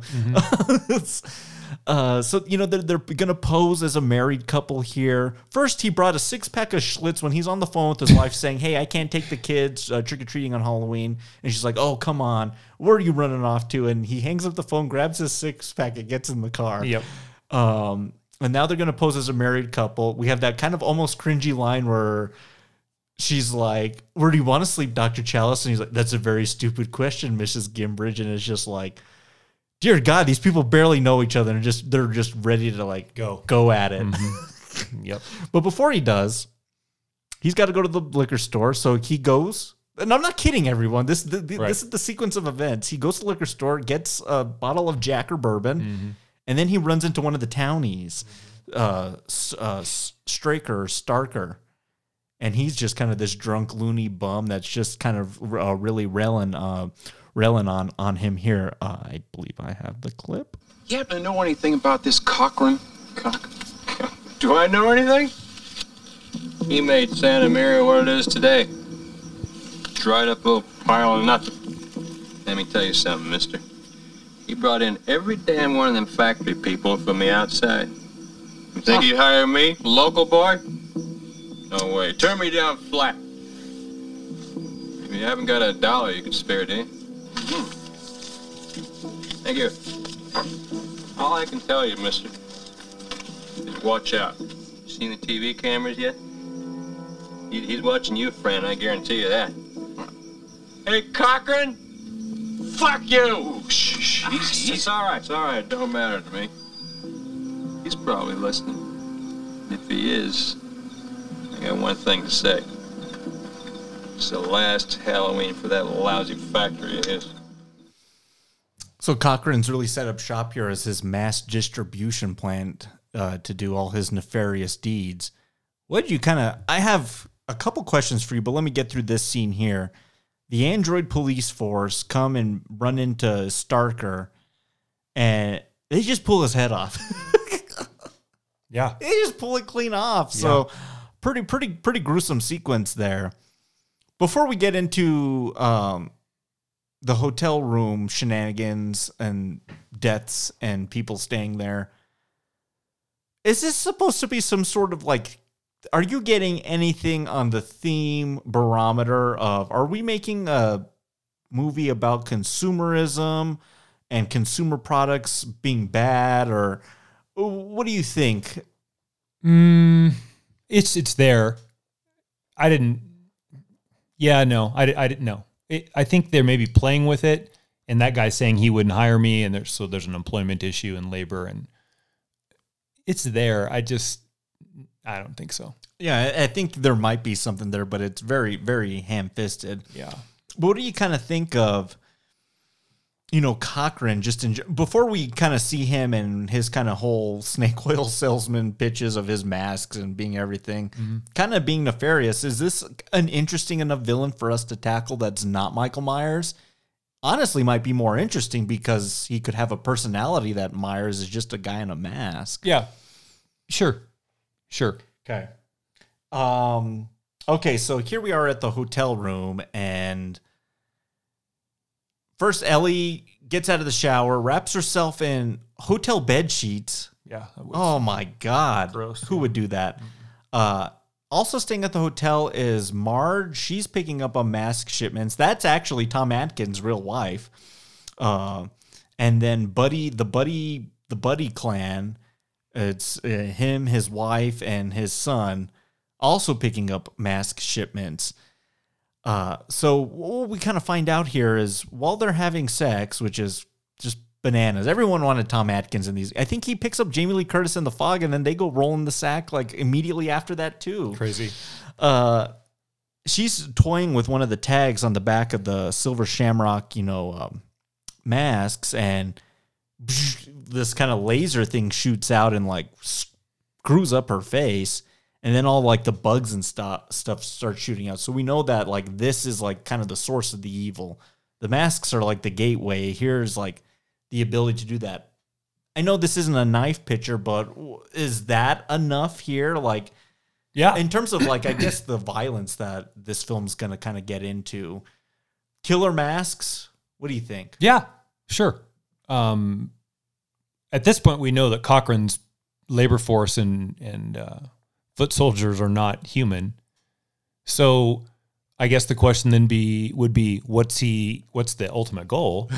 Does that ever get answered? No, it doesn't. but it's intriguing. Like, I don't know that we've gone off the rails entirely yet. Again, if you are waiting for Michael Myers, you're probably upset because he's not there. But I don't think we've had some terrible misstep that is just a deal breaker. I don't. I don't buy the love scenes with Tom Atkins, but that's just. Are you buying him as a character? Sure, why not? Okay. Hard drinking, why not? A little film noir Yeah, well, yeah, yeah. There's that. So I don't. Yeah, do you see some huge egregious misstep at this point? Uh, no, I actually kind of like the Android Police Force. Yeah. That's just what I'm going to call them right now. I kind of like how they're just trying to keep things under wraps until Halloween gets out. Yeah. I'll let you know when it kind of gets a little cuckoo bananas for me. Mhm. But they go get a tour of the mask factory. They get to meet the man himself. Uh, they kind of have to play off this charade that they're picking up masks, but he's probably onto them already because he sends the force after them. Yeah. Uh, but the Buddy clan, they're, they're drinking the Kool Aid. They're like, ah, what a great guy. I mean, great showmanship, and he's really selling it to us. So then he invites them later for like a super special demonstration that's going to kill off all of them. But here's one of my favorite parts of the film. So once they leave and final processing, there's this mystery about final processing and what that means. So we kind of like bypass that because we're going to get to that later. Mm-hmm. When we go back to the hotel and we're like something fishy's going on there. We need to figure i saw my dad's car back at the facility. I know he was there. We were kind of closing in on the mystery. And then ellie disappears. And then so tom atkins is on the run. And this is reminds me of invasion of the body snatchers. I really remember when kevin mccarthy and i can't remember the the lady uh, in that one but when they're on the run from the mob in the original invasion and they're like going through the neighborhoods and then up the mountain and trying to kind of stay away and keep it. That's what this reminds me of is Tom Atkins, Yeah. uh, Yep. Challis, like Yep. Being chased by the android police forces. He's trying to put something together. Mhm. All the while this is happening, one of his concubines Yeah. uh, is doing some uh, research for him on the wreckage of the guy that blew himself up in the hospital parking lot. And I don't even know if that necessarily doesn't go anywhere uh, because she kind of bites the bullet before she's able to kind of like Tell him that it's not an organic or substance. Yeah, I agree. That's that, that's a waste. Yeah. But she, you, you, you hit the nail on the head though. Yeah. After he asked her to do the work, she gives him a little kiss on the on the lip. So he's got lots of girlfriends. This Mister. He's a, he's a Lothario too. Indeed. Wow. Yep. Two back to back Lothario. Well, I mean, look at him. Come on. I know. Yeah. So he he makes his way back to the plant because mm-hmm. you know this is kind of where everything's going down. And obviously, they take Ellie back here, and so he has a nice kind of fisty cuffs. Like, and this is where we know that these guys aren't real, Right. Uh, as he kind of punches one of them is actually that guy's Dick Warlock. He played Michael Myers in the last film, Hmm. uh, Halloween Two. Punches him and then get, brings up a bunch of like orange, Yeah, yeah. gross orange juice goo. it probably was like orange juice concentrate or Mhm. something that you're having to spit up. But, you know, now we get revealed kind of the whole plan. Matt, how do you feel about Stonehenge and the the Stonehenge uh, monolith that they somehow stole from England? Yeah. Uh, brought it back on a boat and then got it all the way to Northern California. like, how did that happen? I think uh, Dan O'Herlihy says, We got it over here. It wasn't easy. Yeah, tell us how you did it. We're curious. Okay, now we're getting a little weird. What? How does that work? Pod people stealing a stone from Stonehenge for its mystical powers to imbue their masks with this insect infection that destroys people. Um, it's not. That's that's all over the place. It's not working. Stonehenge in itself could be a story, um, and that you know that gets in that Wicker Man space that I think that we like. That Yeah. sort of pagan mystic ritual. Not this. We're talking about robots and pod people and But kind of, so what they're doing is they're chipping away little granules of Stonehenge and putting them in the microchips of these masks, Hey. and that makes bugs shoot out of you. Yeah, weird. Very strange. So where where is it here? Okay, so we'll get we get to the that that sequence with the Buddy family, and uh, I think um, quite interesting. We just decided to kill a kid in this movie, so.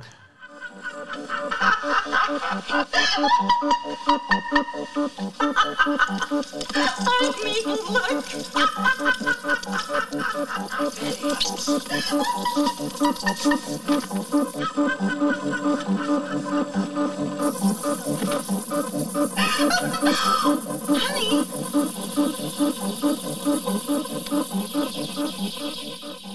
So now the commercial's like in like full freak out mode. I wonder if they had to have like some sort of seizure warning before you saw this film because there's a lot of flashing white pumpkin. Probably not. It's Halloween three. Who gives a shit? Uh, Buddy just little Buddy just kills over, and then all this stuff starts oozing out of him: crickets, roaches, centipedes, uh, a diamondback rattlesnake. Strange. I got to tell you this because I know this idea is just bananas and just like we're just kind of rolling with it at this point. But uh, like bugs kind of bug like bug me. Like I, I had to kill a black widow spider this week, which was extraordinarily traumatic for myself. Uh, and I I had to essentially just kind of like squirt it with like fabric cleaner until it just like I, I got it like wet enough where it wouldn't move anymore, and then I went in for the crush Jeez. Because he was like hiding and he kind of like kept like dick, dipping in and out. I was like, this, I don't want this thing to jump like sneak up on me. Right. It was pretty quick too. Anyway, bugs they're they're nasty. So this kind of part is pretty gross. You know what I mean? This remi- it's this is like uh, Willie Scott having to put her hand in the the gross thing in the bug in Temple of Doom. Yeah. But all three of them die out as Challis is having to watch from a CCTV. So we know the power of these Stonehenge granules can, you know, just absolutely eviscerate and murder people.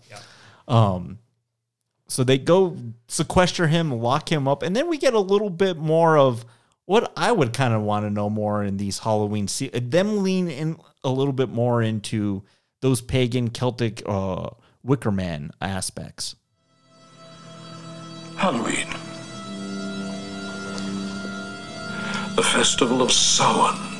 The last great one took place 3,000 years ago when the hills ran red with the blood of animals and children. Sacrifices. Part of our world. Our craft. Witchcraft. To us, it was a way of controlling our environment. It's not so different now. It's time again. In the end, we don't decide these things, you know. The planets do.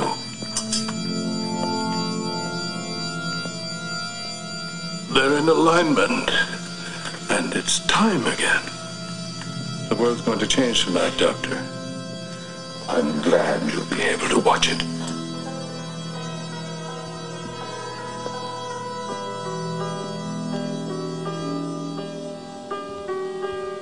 And happy Halloween. So a cool thing happens at the end there where the movie Halloween, this Mm-hmm. thing, exists in this world as entertainment. Yeah. So it's being played on the Horathon. So a piece of non-diegetic, or it'd be diegetic sound because it's in the movie, but then it becomes the movie soundtrack. Yeah. Kind of cool. That is cool. That- that's uh, how they kind of work work strolled into that is Mm-hmm. really good.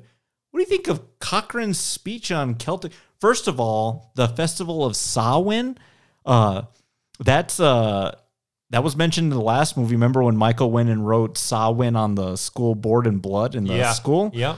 But Donald Oh, yeah. Pleasence's pronunciation of it was it's Samhain, the festival of the dead. Donald, it's pronounced Samhain. I'm not gonna do it again for you, John. Wow. Give me some burp. Donald Pleasence was a heavy drinker, and he drank Could see that. copious amounts behind the scenes on the Halloween films. Wow. Yeah. So okay, so it's pronounced Samhain. But what do you kind of think of that breakdown? I mean, we're definitely leaning more into those Celtic elements, but then it, the planets and stuff like w- Cochran's speech, effective. But where does this register for you? It's effective, but the the goals don't match the effectiveness of the speech. If the plan is to create this large cult, then you want members. And he wants members that he can take the soul of them and turn them into robots.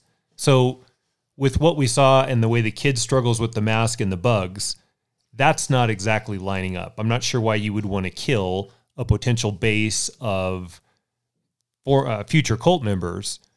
Um, I I would say there's there's pieces individually that work. Even this Sawin thing works, but all put together, I'm, I'm not sure it's it's it's lining up. if I had to decide what Cochran's goal is, is to kill kids, I guess right? I guess kill the youth of North America and worldwide. I think this maybe only here. I don't know. if They didn't in the montage. We don't get like Tokyo and like Brazil. You know what I mean? Yeah. And then there's like a time zone question later Mm-hmm. uh, that we'll we'll kind of address. But I think it's simply to kill children.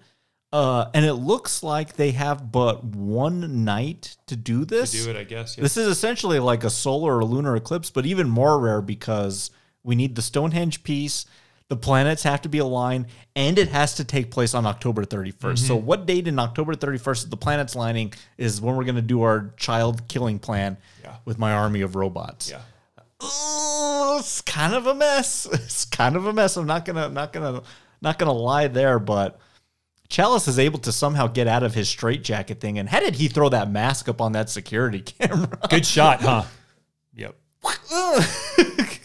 he gets out, finds Ellie, and then he should know something's up with her immediately because she doesn't speak a word the rest of the movie. Right.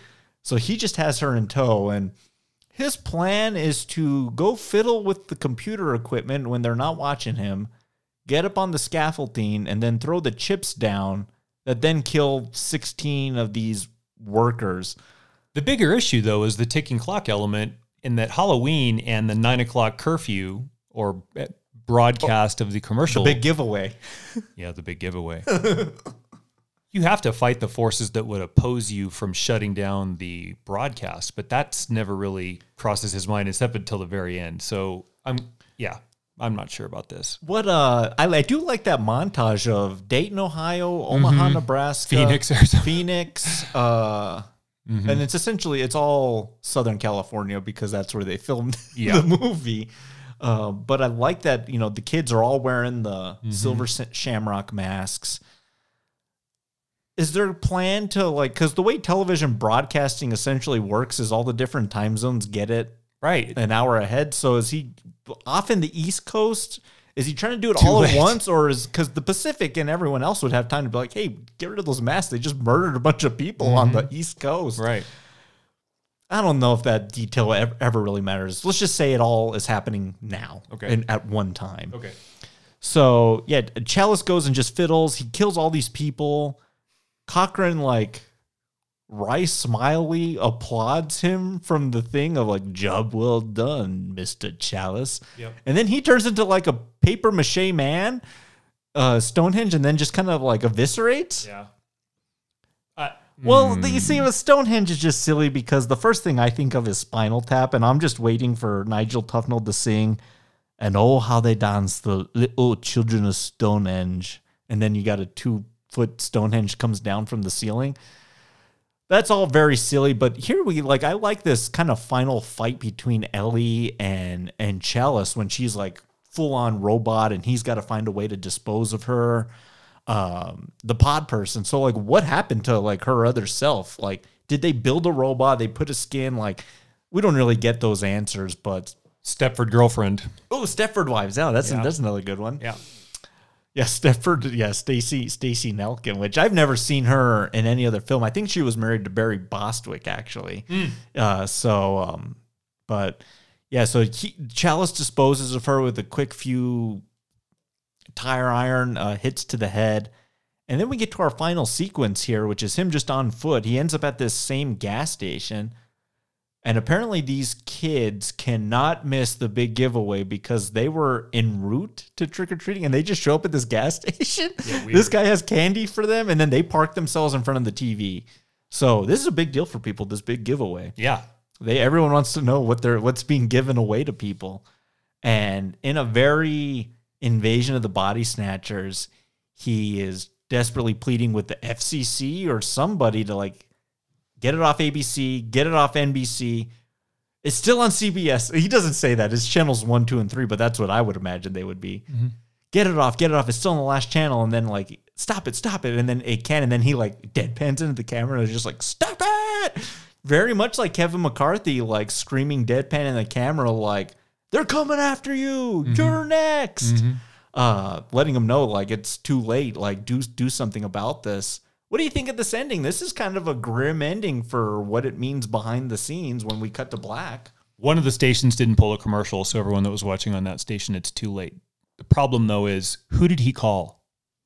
Just who did he call? He had to have called someone of authority to remove channels. So yeah, um, yeah, but the bad guy kind of wins at least on a third of the viewers. If you figure they're going one third, one third, one third, um, the third station doesn't pull the commercial.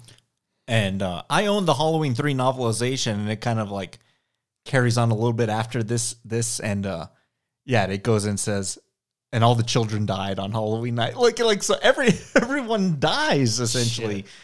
Kind of grim, but when we talked on the phone, we kind of said this was close to being kind of good. Yeah.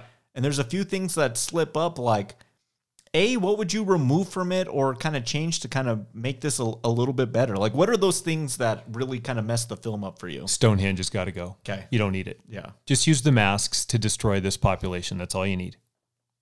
There's another worldly presence to this group anyway. They don't even have to be necessarily some pagan cult, but the Stonehenge things is just a bridge. That's too gotta far. go. Yeah.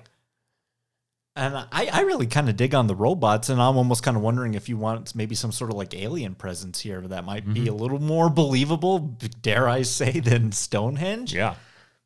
But the masks work for me. I think they're all effective. If you could pick any one of those three, which one are you picking? The witch.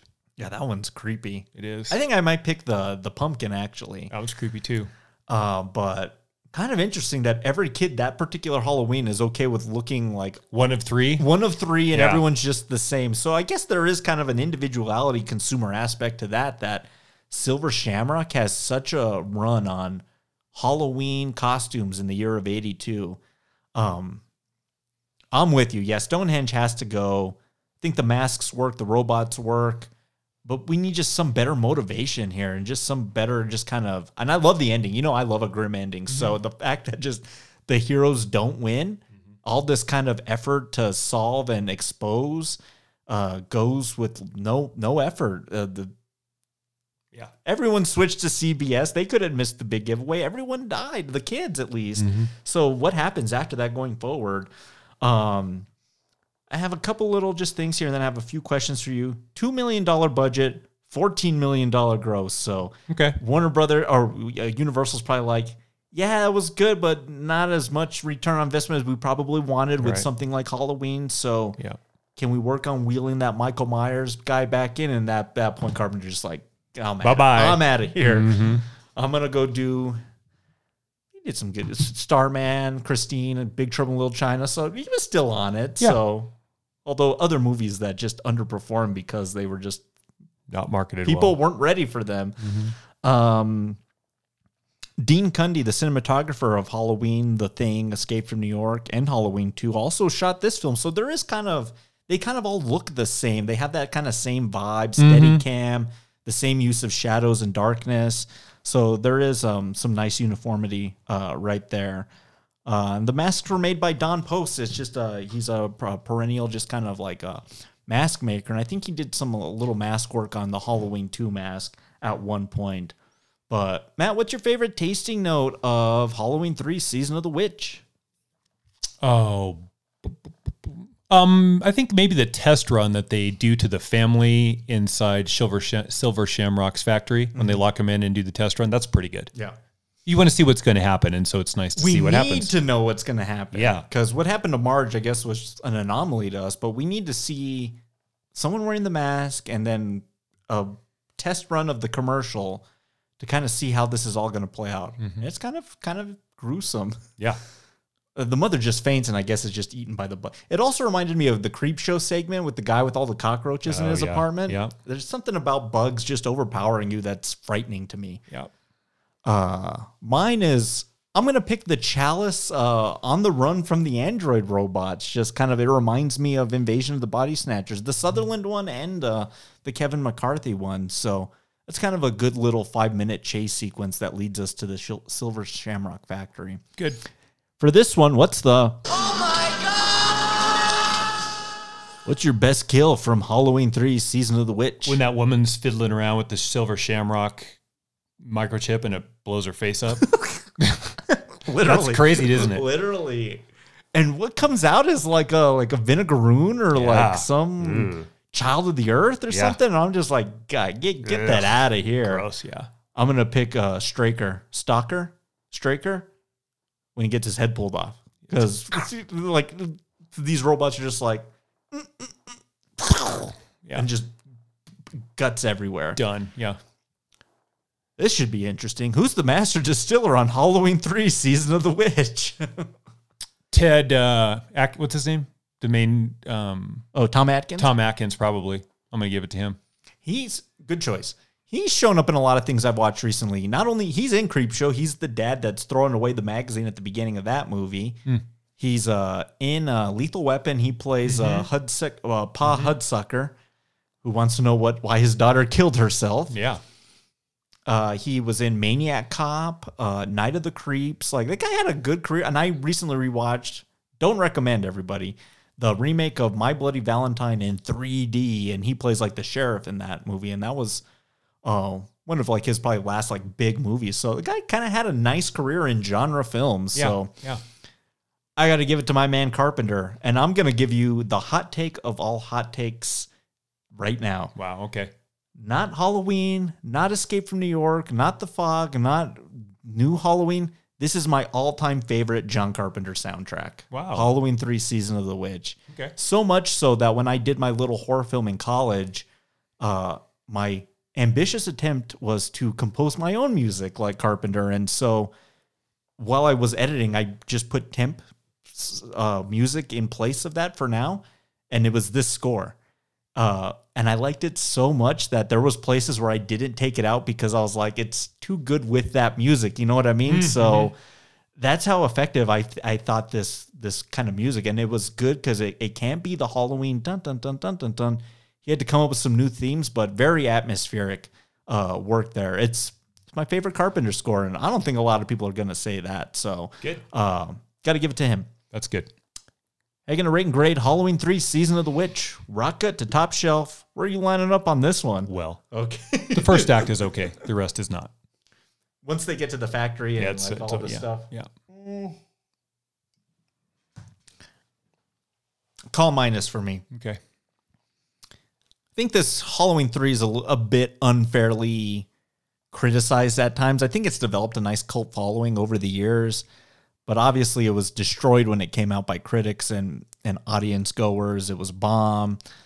Uh, but I think it's found its audience over time. And if you go in not expecting the more of the same of the Halloween franchise and are just kind of down for a little wackadoo sci-fi Yeah. pod story, I think it can check those boxes. But there's quite a few missteps in there. But I think it's extremely atmospheric, like in terms of the Halloween. This film has a great poster of three kids trick or treating, and they're kind of like distorted.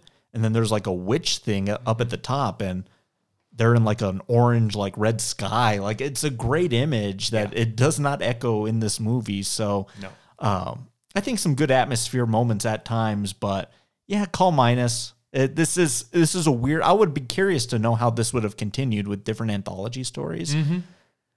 And I've recently revisited the Halloween anthology Trick or Treat. Have you ever done Trick or Treat with uh, Um, Dylan Baker, Anna Paquin. That one's interesting. Uh, Michael Dougherty, the guy that directed Krampus, made Trick or Treat, and it's like four little vignette stories all tied together on Halloween night. So um, I like the intention of trying to do different Halloween things, but execution wise, it just it wasn't all clicking. We needed Myers to come back, and we'll see what that looks like. So Yeah. That's a capper on Halloween 3 Season of the Witch, a wrap up of our Three's Company slasher film edition. I got to tell you, so next year's indication would be we're going to tackle the 4s mm-hmm. And this is going to be interesting because we've had varying quality kind of through this whole third segment. Mm-hmm. Number four has my favorite Friday film. Mm-hmm. Friday for the Dream, uh, Nightmare for the Dream Master is the highest grossing film in that franchise until Freddy versus Jason. Mm. And Halloween 4, Return of Michael Myers, is kind of a return to form for me for that franchise, one of mm-hmm. my favorite sequels. So we might be dealing with better quality four films in. Like, who, who would have kind of would have thought? That'd be crazy, but it sure sounds like it. Yeah. So Yeah. three had its hits and misses. Four might be firing on kind of all, All cylinder cylinders. for the franchise at that point. so that. Wow. this has been a lot of fun to dive right in in our double feature that you can listen to on Halloween tomorrow as of this recording. So next week we're going to kind of get back to some 2021 catch up and we got some big films that have come out as of late um, and some big films coming out in the, in the weeks to come but I think we're going to head off to the planet Arrakis and we're going to take a deep uh, dive into Dune. Dune. Better bring your sunscreen. Uh, you better bring your breathing apparatus because the Dune spice kind of gets you gets you a little high and makes you hallucinate a little bit. So Blue eyes. and it'll make your eyes blue. But I'm excited to see this. I know we, we both have seen it. Um, I went and uh, checked it out in IMAX, which was kind of a, a, a fun treat as well. So it'll be fun to kind of get into the into the nuts and bolts and mythology of what this franchise could be in a world of superheroes and Star Wars. Could we get a new franchise that could be a staple of science fiction? Maybe. Maybe we'll find out. But until then, cheers. I got to get going. I'm going to go uh, do some laps uh, around the house trying to figure out what my dream power is. I hope it isn't Wizard Master, and I'm going to not try and go for acrobatics. Wow. I, I, I- uh, yeah. Okay. I don't even know how to follow that one up. Um, I'll stand by and watch because I'm curious to see what what mythical ability you're able to derive here. It's to play the saxophone. Maybe maybe that'll be my dream power. And I can shoot lasers out of it or something. I love it.